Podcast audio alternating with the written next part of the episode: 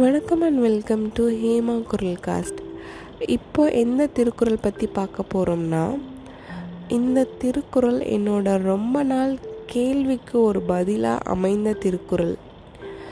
கண்டிப்பாக நம்மளோட சின்ன வயசில் நம்ம எல்லாருமே இந்த இந்த பதிலை தேடி கேள்வியோடு அலைஞ்சிருப்போம். சிலருக்கு பதில் கிடச்சிருக்கும். சிலருக்கு வேறு விதமான ஒரு புரிதலும் கிடச்சிருக்கும். அப்படி என்ன கேள்வியாக இருக்கும்? என்ன கேள்வினா நமக்கெல்லாம் விவரம் தெரியும் வயசில் நம்ம யோசிச்சிருப்போம் இல்லையா? எப்படிலாம் இருந்தால் ஒரு பர்ஃபெக்ட் ஹியூமன் பீயிங்காக இருப்போம்?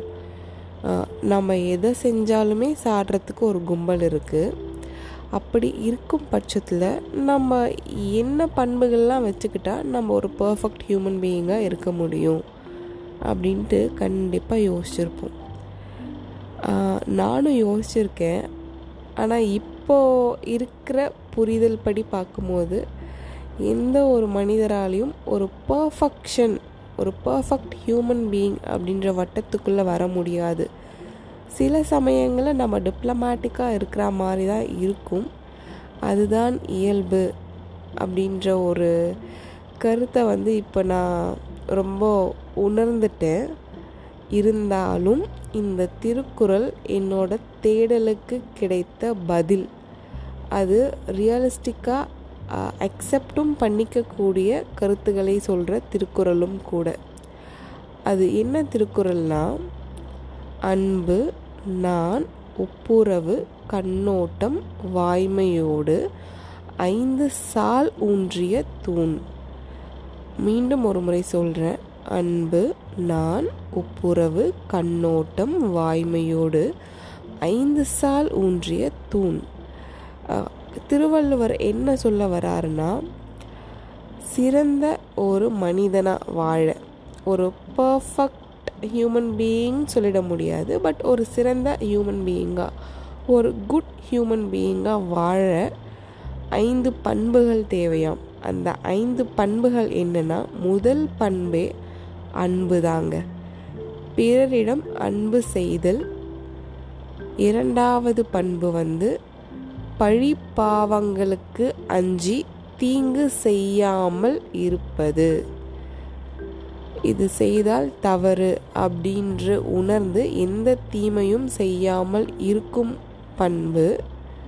மூன்றாவது பண்பு என்னன்னா ஒப்புரவு. அதாவது நாம் சேர்த்ததை பிறருக்கு வழங்கும் ஒரு குணம். அதாவது மற்றவர்களோடு இணக்கமாய் இருத்தல் மூன்றாவது பண்பு. நான்காவது பண்பு என்னன்னா கண்ணோட்டம்.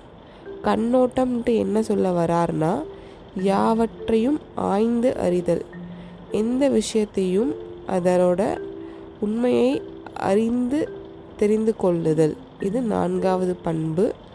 ஐந்தாவது பண்பாக மிக முக்கியமான பண்பு அது என்னன்னா உண்மை பேசுதல் வாய்மையாக இருத்தல். இந்த ஐந்து பண்பும் நமக்கு இருந்தால் நாம் ஒரு good human being or the so called perfect human பீயிங்காக நமக்கு இருப்போம். சரி இதெல்லாம் இருக்கட்டும். எதுக்கு இந்த தி- இந்த திருக்குறள் நான் வந்து இப்போ பகிர்ந்துக்கிட்டேன்னா இதில் முக்கியமாக ஒரு விஷயம். நம்ம எப்போவுமே அன்பாக இருந்தாலும் அதை குறைவாக குறையாக பேச ஒரு கும்பல் இருக்கும். அப்போ நமக்கு நாமே ஒரு இன்செக்யூரிட்டி ஒரு கேள்வியும் எழும். ஒருவேளை நம்ம நம்ம நடிக்கிறோமா? நம்ம அன்பு காட்டுறது உண்மை தானே ஆனால் அது ஏன் மற்றவங்க அதை அக்செப்ட் பண்ணிக்க மாட்றாங்க? ஒருவேளை நம்ம நடிக்க தான் செய்கிறோமோ அப்படின்ட்டு நம்மளையே கன்ஃபியூஸ் பண்ணுற அளவுக்கு நம்மளை சாட ஒரு கும்பல் நம்மளை சுற்றி இருக்குது அது மட்டும் இல்லை. எப்போவுமே உண்மையை பேசுகிறவங்களுக்கு வாழ்க்கை முழுக்க சேலஞ்சிங்காக தான் இருக்கும்.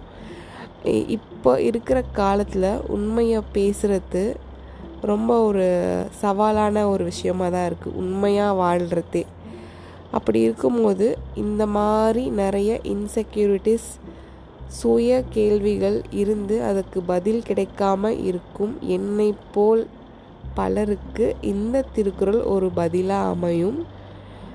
இந்த திருக்குறளில் சொல்லியிருக்க கருத்து அத்தனையும் அக்செப்ட் பண்ணிக்கக்கூடிய கருத்து தான்.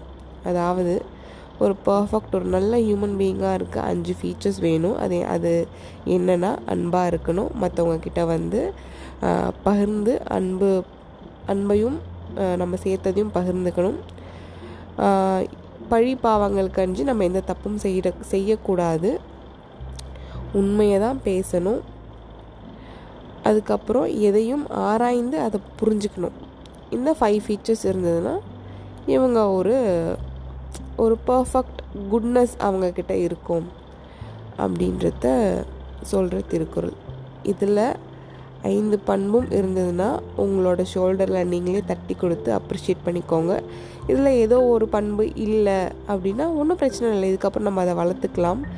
இதை சொல்லி கொடுக்க நமக்கு ஆள் இல்லையா? இதை நாமளே கற்று தெரிஞ்சுக்கிட்டு நம்ம வளர்த்துக்கலாம். இது இல்லைன்னா உங்களுக்கு குறை அப்படின்ட்டு ஒன்று கிடையாது. இந்த அன் ஐந்து பண்பையும் நம்ம வளர்த்துக்கலாம். நம்மளோட பிள்ளைகள் நம்மளோட எங்கர் ஜெனரேஷனுக்கும் அதை சொல்லி கொடுக்கலாம். So thank you for listening